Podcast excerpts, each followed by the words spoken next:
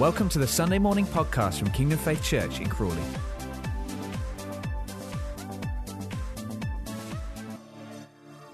Now, we know God's doing a lot at the moment, and there's a fresh release of what He's doing amongst us in all the congregations. And we know as part of what God is saying and doing, uh, He's given us a heart for Israel, for the Jewish people, and that's very much central to God's plan and purposes. Uh, as we know, Israel is not a side issue or subject over there somewhere. And if, if somebody's got a heart for it, then they kind of, you know, Israel and, and the Jewish people are right at the heart of God's redemptive salvation purposes around the world, in the earth. And uh, part of what God has been showing us is what does that mean for us then as Christians, as believers in the West? What, what has that got to do with us in terms of Israel, Jerusalem, the Jewish people, what God is doing? And uh, because so many people think that the church has replaced the Jewish people and we know scripturally that's not true. And uh, God wants them to be saved in the same way as He wants us and any Gentile to be saved, and how that all comes together in Christ.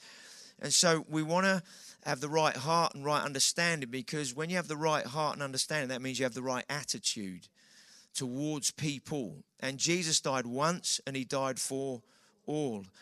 And so his heart for the Jewish people is just as much as, as, it is for you and I or any other person, nationality, race, color, nation. And, uh, and it's an amazing privilege this morning to have uh, Thomas Sandell from ECI, to have um, Andrew Tucker with us, to have Gregory Lafitte, and the team as well, wherever they are. Down there. Oh, I can't see you, sorry. And uh, it's, it's been an amazing day yesterday to uh, for able a privilege for us as, as Kingdom Faith to host what was the third national conference in the UK for uh, European Coalition for Israel, and an amazing day covering a lot of different things from God's heart for Israel and for the Jewish people, uh, the legal kind of uh, right that Israel has to exist, uh, as well as from a biblical point of view, also just from legally over the, the years and understanding that side of things. Uh, and hearing some of the stories of what God is doing now and how He's working through ECI, working in uh, in Brussels, in the the uh, EU, uh, working in the UN, the United Nations, in New York, and and even in Africa, and how God is using these guys to bring God's heart and understanding of Israel, maybe in a different way, language wise, than we would speak about it in church, but how He's using them to bring an understanding to very high level uh, national leaders and diplomats around the world in a context where Israel is, is generally spoken about in a very negative way. And, uh, and God's using these guys and putting amazing favor on their lives to, to help recorrect and readdress and bring the truth. And sometimes that can't be spoken of uh, in a preaching biblical way like this, but they're still bringing the truth into, into a very challenging environment, challenging world. And so I want us to honor these guys this morning. Uh, if all of you from ECI, can you all stand up? Those, yeah, and, and, I just want us to stand, and I want to honour these guys. Can you stand for it, everybody? Sorry, as well. And I want you to honour these guys and thank God for them and what they're doing.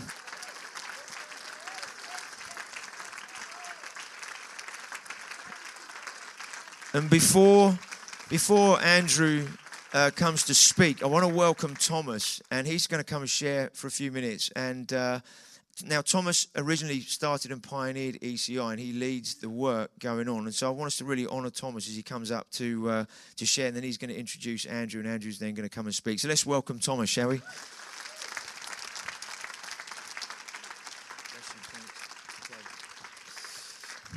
Thank, thank you and good morning, Clive. Are you going to be my interpreter or? okay, I, I hope you understand my Finnish Finnish English. Um,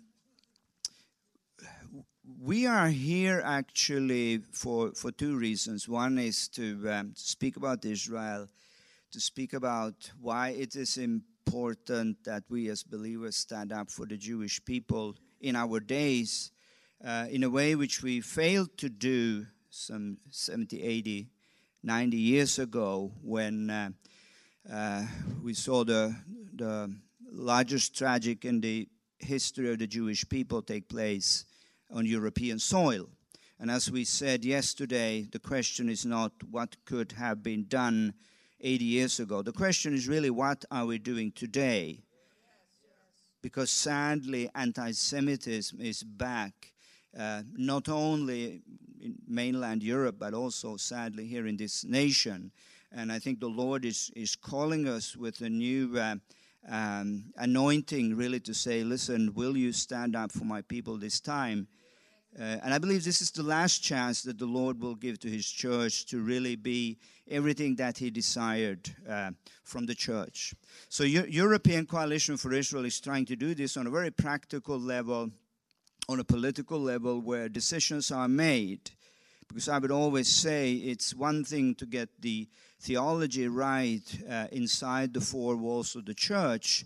What God is interested in is that we get it right outside of the four walls of the church where decisions are made. And we all have a role to play. Um, we can all pray. We can all, we all have a sphere of influence of our own. Uh, in order to stand up, we need knowledge. And, and that is why it's so important to listen to Andrew in, in just uh, a minute. Uh, but we also need courage, especially in a, in a time that we are living in. It's not always easy to stand up and, and speak out, but this is exactly what the Lord is, is calling us to do. And, and some of us are called to go to these places which you all love, like the European Union in Brussels, the United Nations in New York. Um, yes. Uh, so, so if we want to be salt and light, if we want to be biblical, if we want to be a Daniel, an Esther, a Joseph, some of us are called to these places, but we need your help. And, and Alistair and Connie here in um, at Kingdom Faith are our UK representatives. So if you have questions, if you want to know more, please uh, speak with them. Before I introduce Andrew, I just want to say one more thing, and that is that another reason why we came here today, and I believe the Lord spoke to me some time ago, a few months ago, and said, You need to be in London on the 29th of March. Some of you may know that that's a sort of an in, interesting day in in the history of this nation. And we're not a political in that sense. We're not here to campaign politically. But the Lord very clearly spoke to me and said, Listen, I want you to be there on that day to bless this nation. I want you to be there when there's so much confusion, disunity.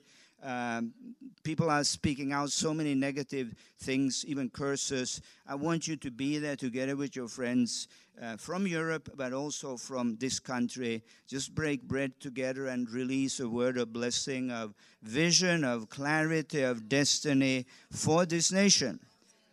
And I say this and I release this as a European. I say that we love you guys. we love this heritage, wonderful heritage that you have in this nation. Everything you've done, the world would not be the same if it wasn't for the British.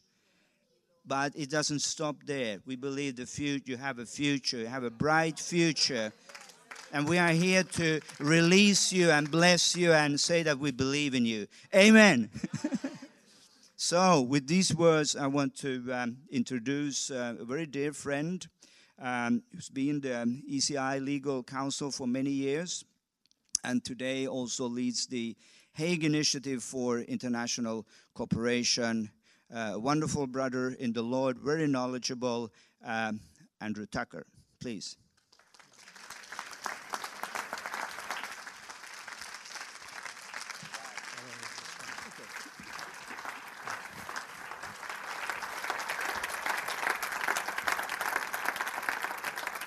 Thank you, Thomas. Am I switched on? Can you hear me? Brilliant. Thank you very much. Uh, thank you, Thomas. Uh, thank you, Clive and Jane, um, and the whole team here. We had a wonderful day yesterday, and it's just such a privilege to be part of this uh, community. So I want to just start by, by honoring you and thanking you for being who you are here. Um, and uh, let's, let's just start with a word of prayer, shall we? Uh, Father in heaven, we, uh, we thank you this morning Um, and as we worship your name this morning, we, we lift up your holy name uh, in this nation. And you are the God and the creator of the whole universe. And you've made all things. That your name will be glorified, Lord, amongst the nations. So, Father, open our eyes and our ears this morning to your word, that we might understand the times that we are living in. As Jesus said, understand the times and the seasons. And Father, we might be ready for Jesus when he comes, that we might be a people who will enter into the works that you have prepared for us to walk in. So we thank you this morning. We pray for the fullness of your Holy Spirit. In Jesus' name, amen. Wow, so there's so much to share with you. Um, and I want to um, take you on a little journey this morning as we travel into God's heart and purposes for, uh, actually, for this world um, and His creation, and why He has chosen Israel and the Jewish people to be His instrument, His people, who will bring His blessing and salvation and redemption uh, on earth. And that's a kind of a strange message for us to hear as Christians because we kind of thought we were his instrument to bring blessing and salvation. Well, yes, we are. And I'm not denying that for one moment. That God has, in his mysterious, gracious way, brought the Gentiles in and made us a holy people. Um, but Clive mentioned to you know this, this, this theology of replacement, which has gone so deep into the heart of the church for 2,000 years almost, that we have come in the place of Israel. And this is a very damaging way of thinking because it has led us to put the Jewish people to one side and say they're no longer relevant. They were important, God did a work through them but when they rejected Jesus, he turned from the Jewish people and he turned to the Gentiles. And he said, You will be my people. And those who disobeyed me, who disbelieved me, I cast off forever, unless they come into the church and become believers in Jesus Christ. I, uh, I'm just a simple guy born down under in Australia. Um, a few years ago. I won't tell you how many, too many. And I'm not a theologian, I'm not a biblical scholar. Um, I trained as a lawyer, and I had a heart for Europe, always from, from being a, a young child. Somehow, a calling, a sense that God wanted to bring me to Europe. And in my mid 20s, I had the opportunity to move to the United Kingdom. I lived in London for a couple of years. I studied at Oxford. And then I met my wife, who is Dutch, and my life changed radically. And the Lord took me to the Netherlands, uh, where I've basically been for the last 25 years. We have four children, and um, the Lord has, has, has blessed us. And um, he, He's taken us on a journey, and I believe He's taking each of us on a journey. And it's a journey into his heart and into his purposes today. And I had the privilege and the blessing of being part of a ministry called Christians for Israel, which was established in the Netherlands by my father in law uh, 40 years ago to just to speak and to teach in the church about this issue of the Jewish people. And, uh, and as a lawyer, I've had the privilege of working with Thomas and Gregory and others with the European Coalition for Israel to speak of this into the nations and into our leaders. Um, and that's, that's been an amazing uh, journey. And I'm just starting that journey, I feel. I'm, I'm just starting to discover. And the deeper you go into this topic, the deeper you realize it goes, the more the more there is to understand and to learn, that we will never understand and fully understand and learn this, this issue. Um, and I believe this reconnecting of the Gentile body of Christ with the Jewish people is part of his restoration leading to the coming of Jesus himself. So we've, we've worshiped this morning that Jesus is our Savior, that through his blood we have been redeemed, brought out of darkness into his heavenly light, out of death into life, into his kingdom. We are called to be kings and priests in his kingdom. But that's just the beginning. The salvation is the beginning. It's about the redemption of ourselves personally and our bodies and our souls and our spirits our redemption as nations, our redemption as a community locally and as a church worldwide, and our redemption actually of the whole creation. Paul says in Romans 8, the whole creation is groaning and sighing, waiting for the redemption and the revelation of the sons of God. What, what is the revelation of the sons of God? The children, we are revealed already, right? So, what is there still to be revealed? Paul says there is, a, there is something to happen in the future. A revelation, God is going to expose something. And I believe it has to do with the resurrection of our bodies and the coming of Christ when his glory will be established on the whole earth from Jerusalem, from the heart of Jerusalem. And I want to just take us this morning into why is that and where are we today? And what does it mean for us today? And I believe that as a body of Christ, we are born maybe the most privileged generation ever. And, i and I mean that. It's not, I don't mean that lightly. Every generation considers itself to be the most important generation.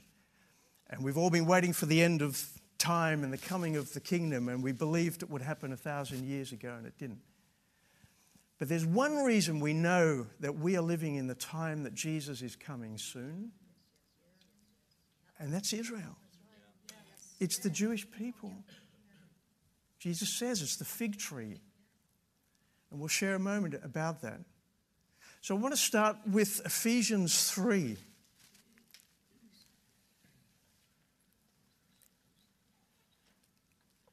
Let's just turn to Ephesians 3 for one moment. If I can get myself going here.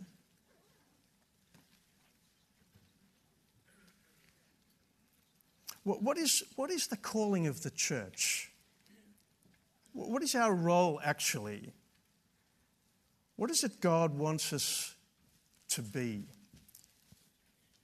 And uh, Paul's letter to the Ephesians uh, is, is one of his most beautiful explanations about what, what the body of Christ is. What, what is our, um, who are we? you know, and I think this question of who are we is the question of this, this time. Who am I personally? But who are we? And what, what is our nation? What, what does it mean for Great Britain at the moment? Does it, is there a biblical purpose for this nation? It's about identity. And um, Paul talks of a mystery. He talks very often of mysteries, doesn't he, in his letters? And a mystery is something that is God's hidden truth, which is revealed. And sometimes only partially revealed. We don't understand it fully. But it is revealed by the apostles and the prophets. And one of the mysteries is um, the mystery of um, the body of Christ. Yeah. Another mystery is the body of man and woman in marriage, representing Christ and his church. Um, but there's also another mystery about the Gentiles and the Jews. And Paul says in Ephesians 3, and let me just read from verse 2 Surely you've heard about the administration of God's grace that was given to me Paul says, for you, that is the mystery made known to me by revelation, as I have already written briefly.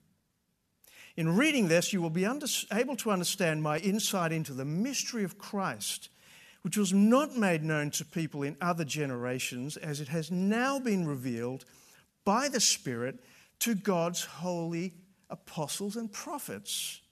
This mystery is that through the gospel, the Gentiles are heirs together with Israel, members together of one body, and share us together in the promise in Christ Jesus. This is the mystery we have to understand in our generation, I believe. And we have to understand when he's talking about Israel, he is not talking about the modern state of Israel as such. This is a confusing thing I think we need to get very clear in our minds. We read Israel in the media and in the news, and we think of the state of Israel and Benjamin Netanyahu and the occupation and all of those things. Yes, they're important. I'm going to talk about that in a moment. But he's talking about Israel, the people of Israel, the 12 sons of Jacob, the tribes of Israel.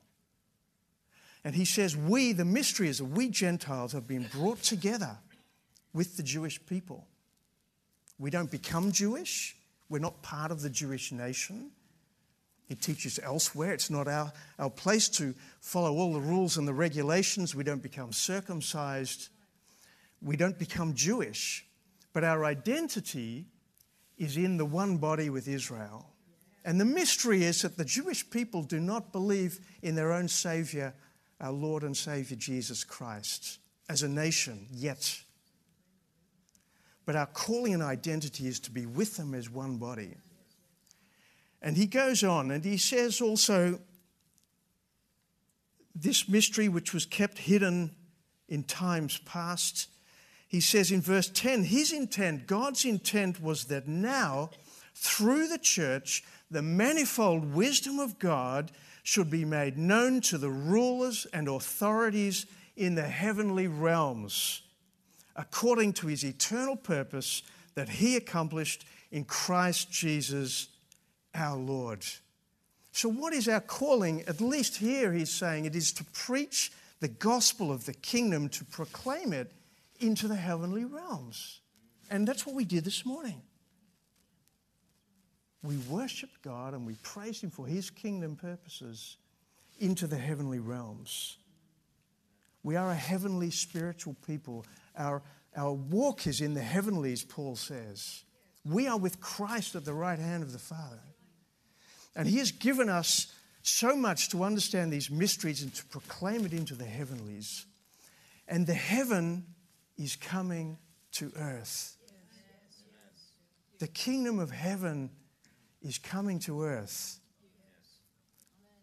Again, one of the great mistakes of the church has been this idea that when we die, we go to heaven and we leave the earth and everything that's worldly and bodily and physical, we leave it behind and we have our place in heaven in the spiritual realm. No. Our place is here. The spiritual is coming here. He's redeeming this earth, this people, these nations.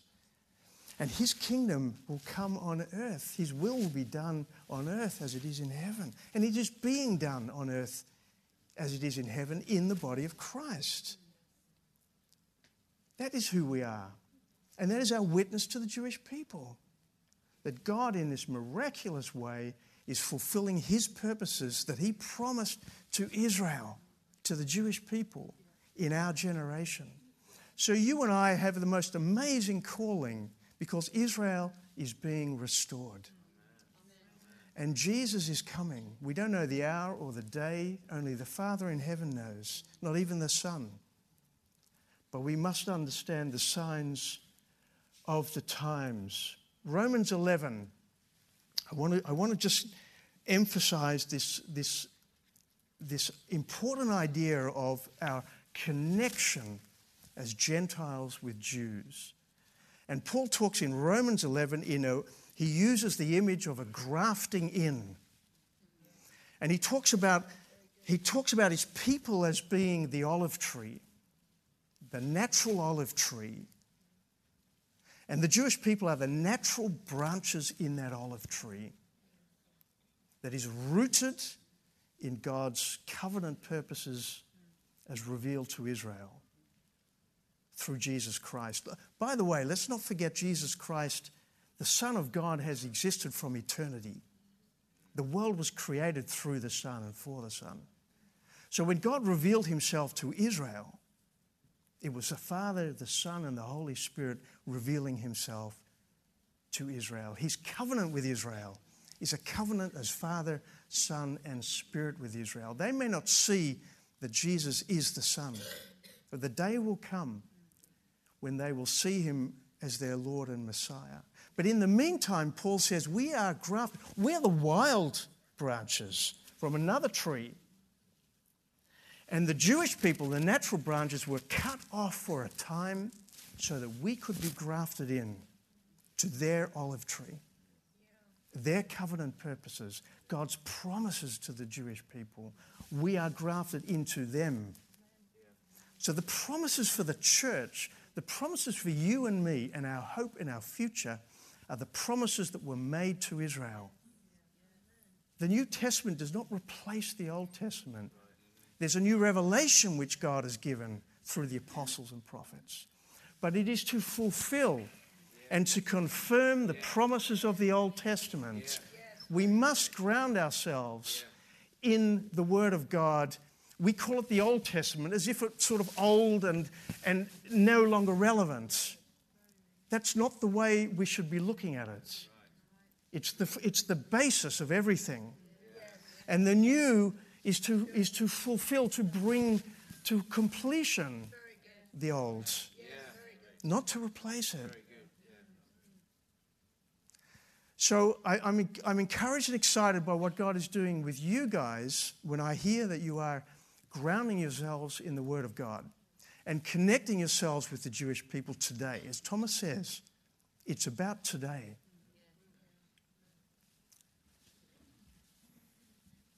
So our hope, our hope is, in the, is for the kingdom. Again, this is something Paul tries to teach us. We live by faith love, and hope. Those three. And hope is not something abstract. Hope is not something that we think maybe one day, who knows, it might happen.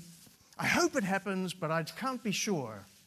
That's, that's hope in a worldly sense, isn't it? I hope one day I will be rich and famous and a millionaire, but it's probably not going to happen. But it's a nice thing to hope for. That's not the hope of the Bible. The hope of the Bible is the belief in a certainty of a future thing and to ground yourself in that future thing as being your future. And that future we have is the coming of the kingdom. The kingdom has come in Jesus Christ, okay? The kingdom's within us but the kingdom in its fullness, and this is what Paul is talking about the revelation and the, and the, the, the, uh, the redemption of our bodies. Reread Romans 8 through to 11, and he, he explores this, this idea of the future revelation and, and fulfillment. And it's got to do with the resurrection and the coming of Christ. And the kingdom that will come when Christ will reign on earth. That is our hope and we will be kings and priests reigning with Christ over the nations. That's unbelievable. We will reign with Christ as kings and priests over the nations. Where? Where are the nations? Where will we reign from? Jerusalem, Zion, the heavenly but also the physical Jerusalem.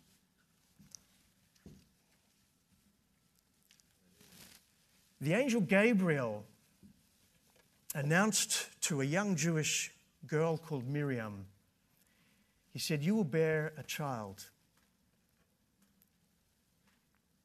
And Simeon and Anna were in the temple Waiting, what was Simeon waiting for? The consolation of Israel.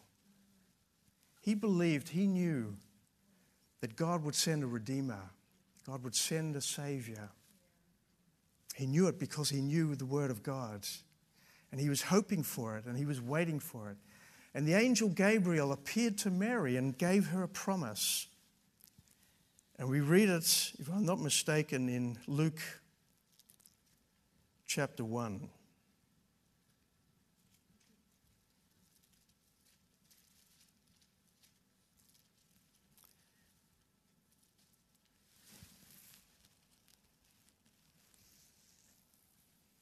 The angel Gabriel came to Mary.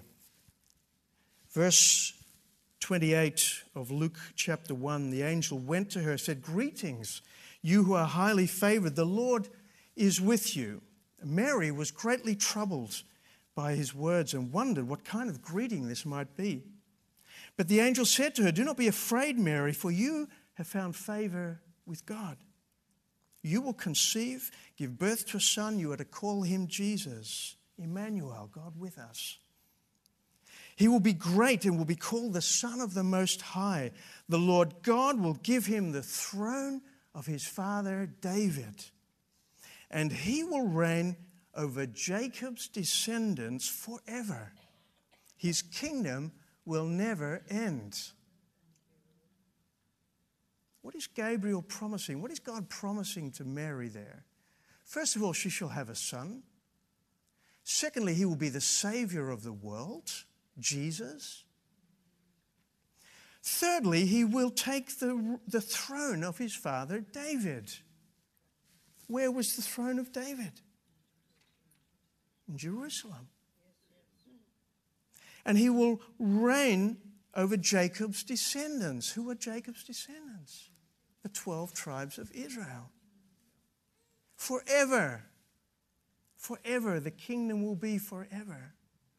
And yes, we can spiritualize these words. We can, we can apply Israel to ourselves. We can claim the promises as our own. But in the first place, they are promises for Israel. And in the second place, for the church. And in third place, for you and me individually. But God is making it in the first place. And, and we need to understand this and claim it as our own.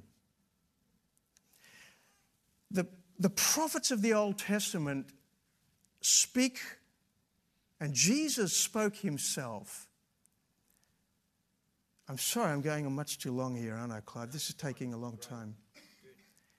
But it's important before I talk about the physical Jerusalem, because what we're going to talk about is not just politics, it's about God doing his work today. So, um, you know, when Jesus had his 12 around him, and he spent the last week of his life in Jerusalem, and he slept with friends up on the Mount of Olives. And every day he would go to the temple and he would teach and he would preach, and he was teaching his disciples. And he spoke to them in Matthew 24, we can, we, we can, we can hear when they, when they asked him, What will be the signs of the times, the signs of your coming? And he speaks about the future, the things that will happen. He says, Jerusalem will be destroyed. And of course, he earlier meant that when he said the temple would be destroyed, he was speaking, of course, about the physical temple, but also spiritually, that it will be raised again in three days. But he said also physically, the temple will be destroyed, the Jews will be dispersed amongst the nations. And many things will happen. There will be wars, and there will be rumors of war, and earthquakes, and illness, and all kinds of horrible and terrible things. But there will come a time when God will restore things. The restoration in order to prepare for the coming of Messiah. And he says one of the things is the gospel of the kingdom will go to the four corners of the world. The gospel of the kingdom will be preached to the nations. And of course, it was preached at the beginning. That was the Great Commission, wasn't it? To bring the gospel into the world. But there will be a further greater preaching of the gospel of the kingdom as an end time event. End of times is not the end of the world, it's not the end of everything. The end times is the end of this period leading to the coming of the next period of God's great plan. The gospel of the kingdom will go. The second thing that will happen is the fig tree will be restored. The fig tree will come into life. And when you see the leaves of the fig tree, you know that the summer is coming. The fig tree is a sign, is a symbol of Israel. We, there's no time to speak about that. There, there are different symbols for Israel in the Old Testament. The fig tree is one of them, and it's about the national restoration of Israel. He says, That's the sign of the times. Look for it. Because then you will be ready to be like the wise virgins who are ready with their oil lamps filled and not falling asleep. So, this restoration of Israel is about the redemption. And where do we read that? In so many parts of the Old Testament. Ezekiel 36 is the great prophecy of God through Ezekiel to the mountains of Israel that will happen and has never happened in history until our day. And I want to read from uh, Ezekiel 36 with you before I move on. It's Ezekiel, you must read Ezekiel 36, 37, 38 to understand this incredible restoration and redemption of the 10 tribes and the two tribes. And the reason God is doing it is to declare and to restore God's glory on earth. Okay, this is not just about Israel, this is about God's holy name being made holy on earth and he will restore Israel and use the body of Christ to establish his kingdom on earth, and his name will be glorified. That's his purpose. So if we read from Ezekiel 36, and we don't have time to read it, but he talks to the mountains of Israel. How many of you have been to Israel? Put your hands up. Have you been to the mountains of Israel? Where are they? They're in the heart of Israel, aren't they? What, what does the world call the mountains of Israel today? The West Bank. It's not a bank at all. I used to think the West Bank was like a bit of sand that ran along the river. It's not, it's the mountains of Israel. It's Judea and Samaria and Jerusalem. So, so God speaks to the mountains of Israel through Ezekiel. He said, I will restore the people to the mountains and I will bring my people home. And he speaks in many other prophecies through the Old Testament of bringing his people from the north, the south, the east, and the west. And the Jews are coming home today over the last hundred years from the north, from Russia, from the Ukraine, from Poland. They have been restored to the mountains of Israel. From the east, from China, from Australia, from New Zealand. From the west, from Europe great tragic circumstances, but he's bringing them home. And from the south, from Africa, many black Jews in Israel, they're Ethiopian Jews. He's bringing them from India, from Burma, and he's restoring the 10 lost tribes of Israel. He says he will do it to, why will he do it? In order to pour out his spirit upon them and cleanse them, that his name may be made holy and as a witness among the nations. Verse 21 I had concern for my holy name, which the people of Israel profaned among the nations where they had gone. Verse 23 I will show the holiness of my great name, which has been profaned among the nations, the name you have profaned among them. And the nations will know that I am the Lord, declares the sovereign Lord, when I am proved holy through you before their eyes. That is why God is restoring Israel, to be a witness and a sign of his holiness to the nations. And this nation understood a hundred years ago that that was important and opened the door in the Balfour Declaration for the restoration of Israel. Yeah.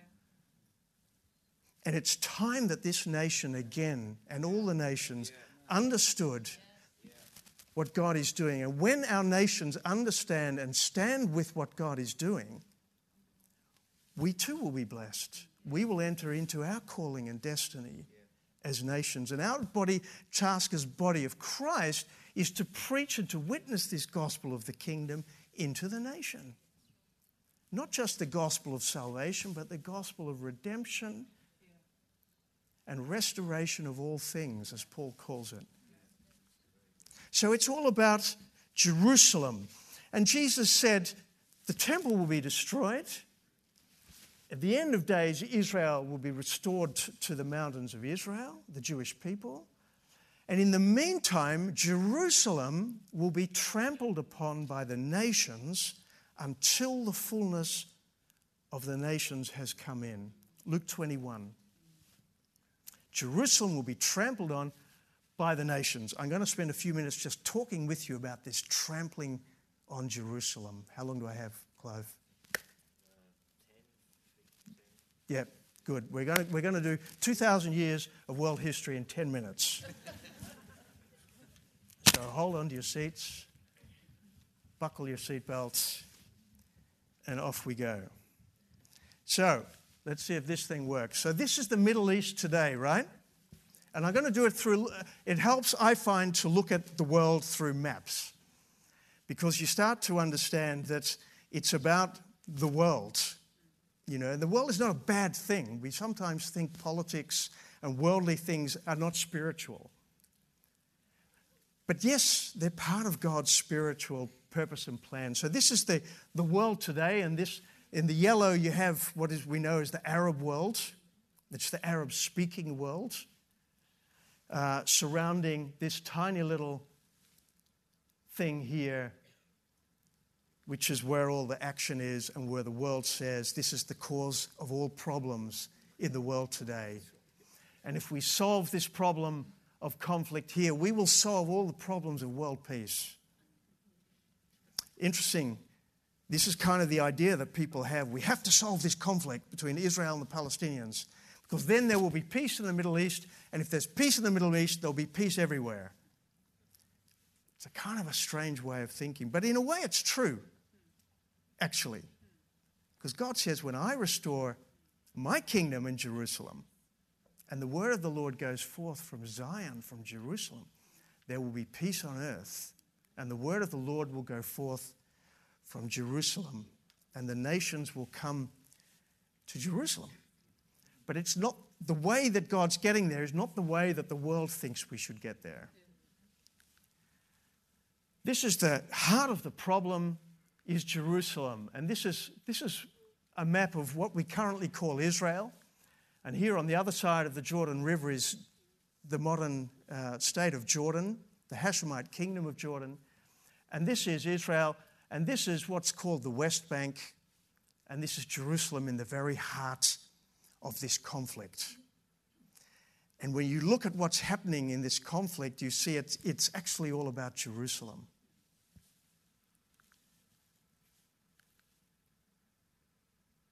This is the Temple Mount for those of you who've not been there or seen it. It's a well known uh, image, but the Temple Mount, where the second temple once stood, or where we think it stood, on Mount Moriah, in the heart of Jerusalem, there are now two mosques, and a third one and more underneath, inside that mountain. Allah is ruling over the Temple Mount today. Islam will not let go of Jerusalem to this very day. This is a picture of the second temple as it perhaps looked huge in its majesty. This is what is known as the Western Wall, the place where the Jewish people and others as Gentiles were very welcome there to participate with the Jewish people in welcoming uh, and, and honoring God and what He is doing. And it's a very special place. It's not a place to worship, but it's a place to worship God and the Jewish people honor their God, especially in that place. It's for them the closest they get to the Holy of Holies of where the, the temple Holy of Holies was. And uh, because above, at the top of the Temple Mount was where the temple was. And these walls, these are not the walls of the temple, they were built much, much later. These were Herod's walls. Nevertheless, it's very close to what we believe was where the temple was. This is David's city. Uh, this is Temple Mount, and here we have David's city. So when Gabriel says that Jesus will reign, on the throne of David, of course, he's talking about this area of the temple where God's glory will be restored. Um, sorry. And this is a map of Jerusalem today. And what we are seeing on the world stage today, and we all hear about the two state solution, don't we? Read about in the papers. We must have a two state solution. We must give the Palestinians a state so they can have a state next to Israel, and you will have two states living next to each other very happily, and we will all be happy, and we will live together, and there will be no more conflicts. That's the idea of the two state solution.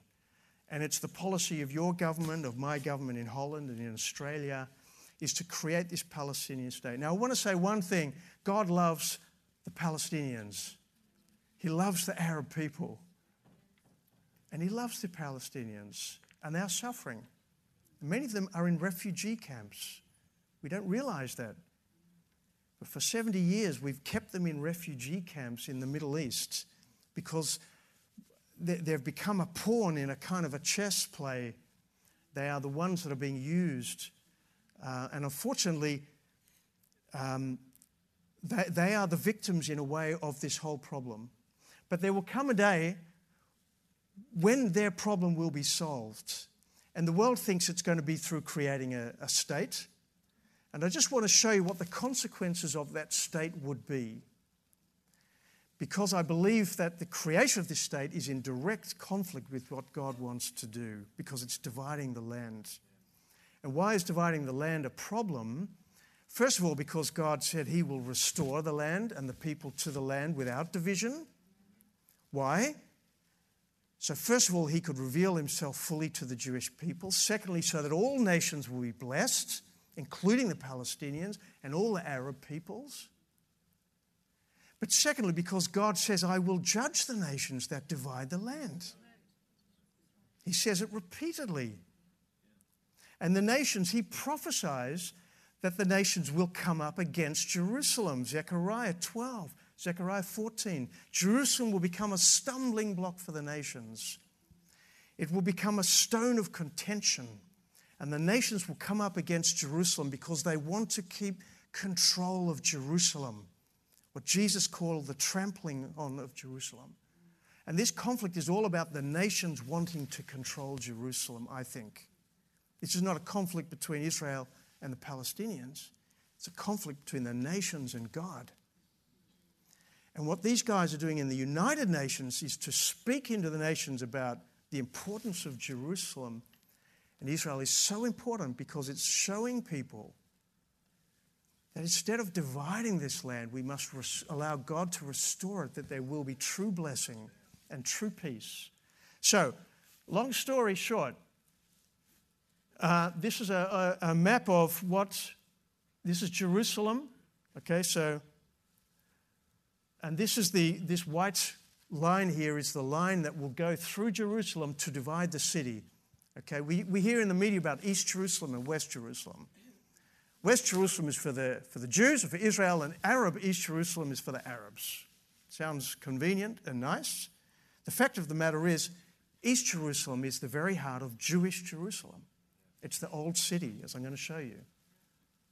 Here we go in again. This is a map of the city, and you'll see that the old part of the city, somewhere, there we go. Well, you can see it. The Mount of Olives and the old city is on the eastern side of this border that will come. So when Jesus comes back, where is he coming to? The Mount of Olives, to the east of the Temple Mount. And he, the glory of the Lord will come from the east back to his mountain. So I believe this is, this is a conflict about trying to divide, prevent God from fulfilling his purposes. And we don't understand that as nations because we've lost our understanding of the Word of God.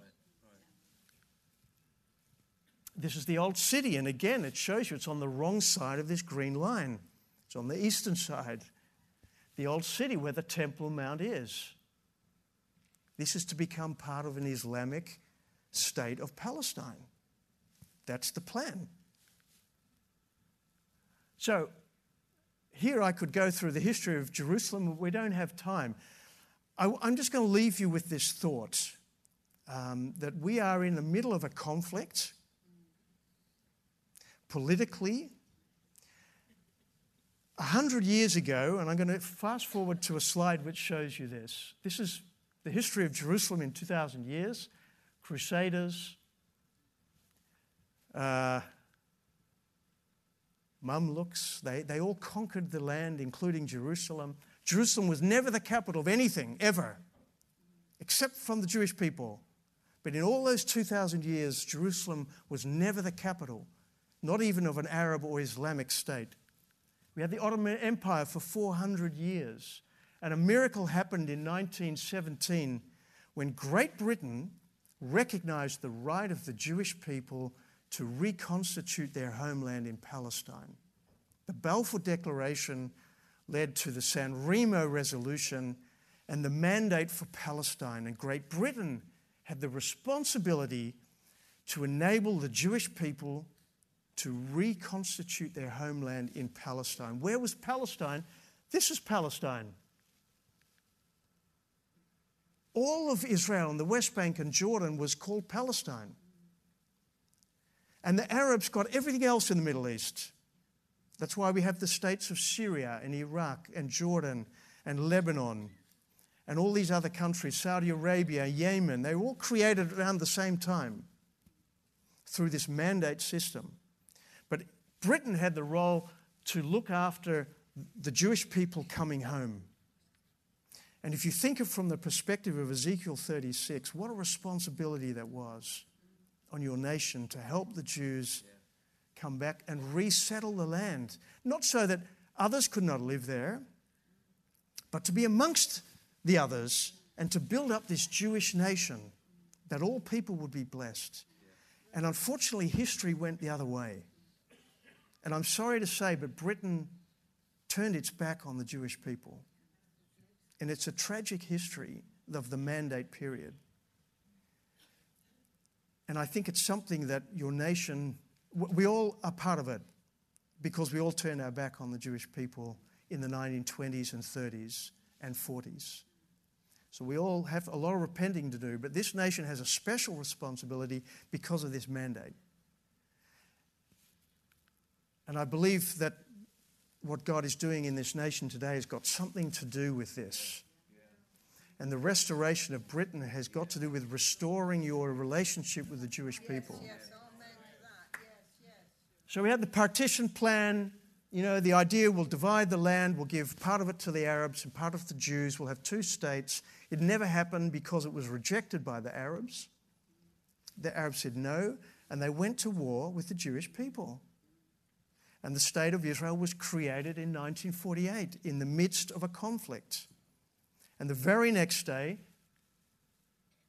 15th of May 1948, the nations, surrounding Arab nations, attacked this new Jewish state, which could barely defend itself. The United Nations was nowhere to be seen. They were definitely not defending the Jewish people, even though the UN had been created three years earlier. Israel survived until 1967, again fought another war, and more than survived, it, was, it took a whole bunch of land, which it never intended to do or expected to do. And the conflict today is all about what happens to this land. Should Israel give it back to Jordan and Syria and Egypt, the ones that attack them? Or does it actually belong to Israel in some way? That's what the conflict is about. And part of what we're trying to do is to help people understand from an international law perspective who does Jerusalem belong to? Who does the West Bank belong to? Well, legally speaking, you have to go back to the mandate to understand it was intended for the Jewish homeland, to be part of the Jewish homeland, and to bring this message into the nations. So, I can't go through all the history, but to fast forward, this is the situation now. We have a very complicated situation because Israel and the Palestinians have agreements uh, between Israel and the PLO, the Palestine Liberation Organization, which is basically a terrorist organization, a little bit milder than Hamas, but it's still about using violence to liberate Palestine. the goal of the PLO is to liberate Palestine of the Jews. Uh, it's all documented in a book we've just published called Israel on Trial. The, the, you read the Palestinian National Charter and the Hamas Charter, and it's all about destroying the Jewish state. That's a very brief summary of it, but that's the essence of it. It's about, it's about opposing Zionism, opposing the Jewish people. And Europe, unfortunately, has entered into partnership with the Arab nations to make that happen. This is a deep problem for Europe. So, I can talk a lot about uh, what's going on in the UN and how that conflict takes place, but I want to leave you with this slide, which just, I just want to leave with the idea that what Britain did 100 years ago in a place called San Remo in Italy after the First World War, a decision was made by the Allied powers, including Britain, France, Italy, United States, and Japan. And one of the decisions they made was to give the Jews this right to restore their homeland. And it led to the state of Israel. And what we are seeing now in the UN 100 years later is exactly the opposite. And Britain is in the Security Council as a permanent member, doing the opposite of what it promised 100 years ago. This is problematic. It's problematic because it's standing in the way, and this is not about just defending the rights of the Jewish people, it's about standing in the way of what God's doing today. And I know it's a difficult message in a way politically to think that the Bible can have this political application, but it does. The reality of today, world history has a biblical perspective, and we must see it in biblical spiritual eyes.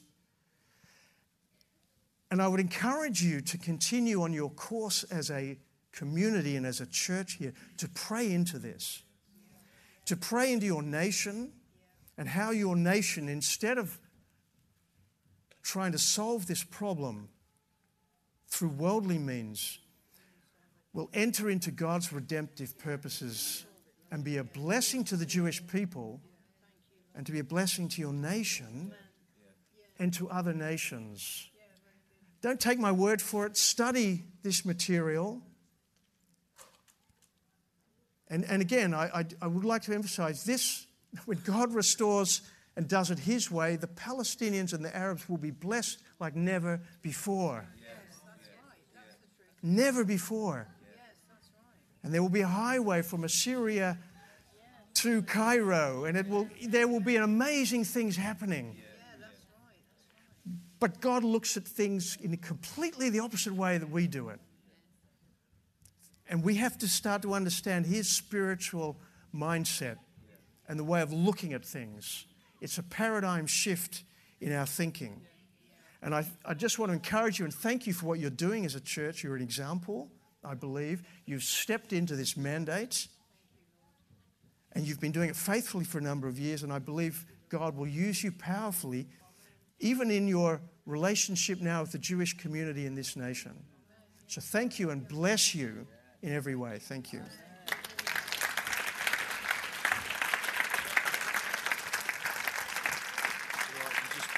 Yeah, right, if you just yeah, pray. fine.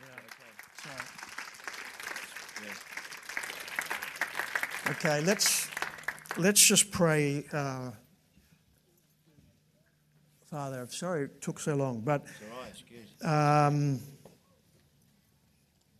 Father, there's so many things which are actually too deep and too difficult for us. And will you forgive us, Lord, if um, yeah, if we're maybe not seeing the right things in the right way, but we do pray, Father, you will open our eyes and reveal, reveal more to us, Lord, that we might that we might be understand more of the mystery of the Gentiles being part of the commonwealth of Israel, Father, and to provoke the Jews to jealousy. Lord, not to preach at them, not to hit them over the head, but to provoke them to jealousy. Yeah. That their God, the God of Abraham, Isaac, and Jacob, is fulfilling His word today. So, Father, may the eyes of the Jewish people be opened Yeah. to your heart, Yeah. to the Father, the Son, and the Holy Spirit. Yeah. And will the Father and the Son and the Holy Spirit work in us today, Lord, in this church, Yeah. in this community, Yeah. in this Bible school, Yeah. Father, into this world around us and into this nation. Father, speak words to us, speak your prophetic word to us, confirm us in understanding your words, and bless us, Lord, and bless this church in Jesus' name. Amen. Thank you for listening to this Kingdom Faith podcast. We trust it's been an encouragement to you. For more information and resources from Kingdom Faith and our other audio and video podcasts, please visit www.kingdomfaith.com.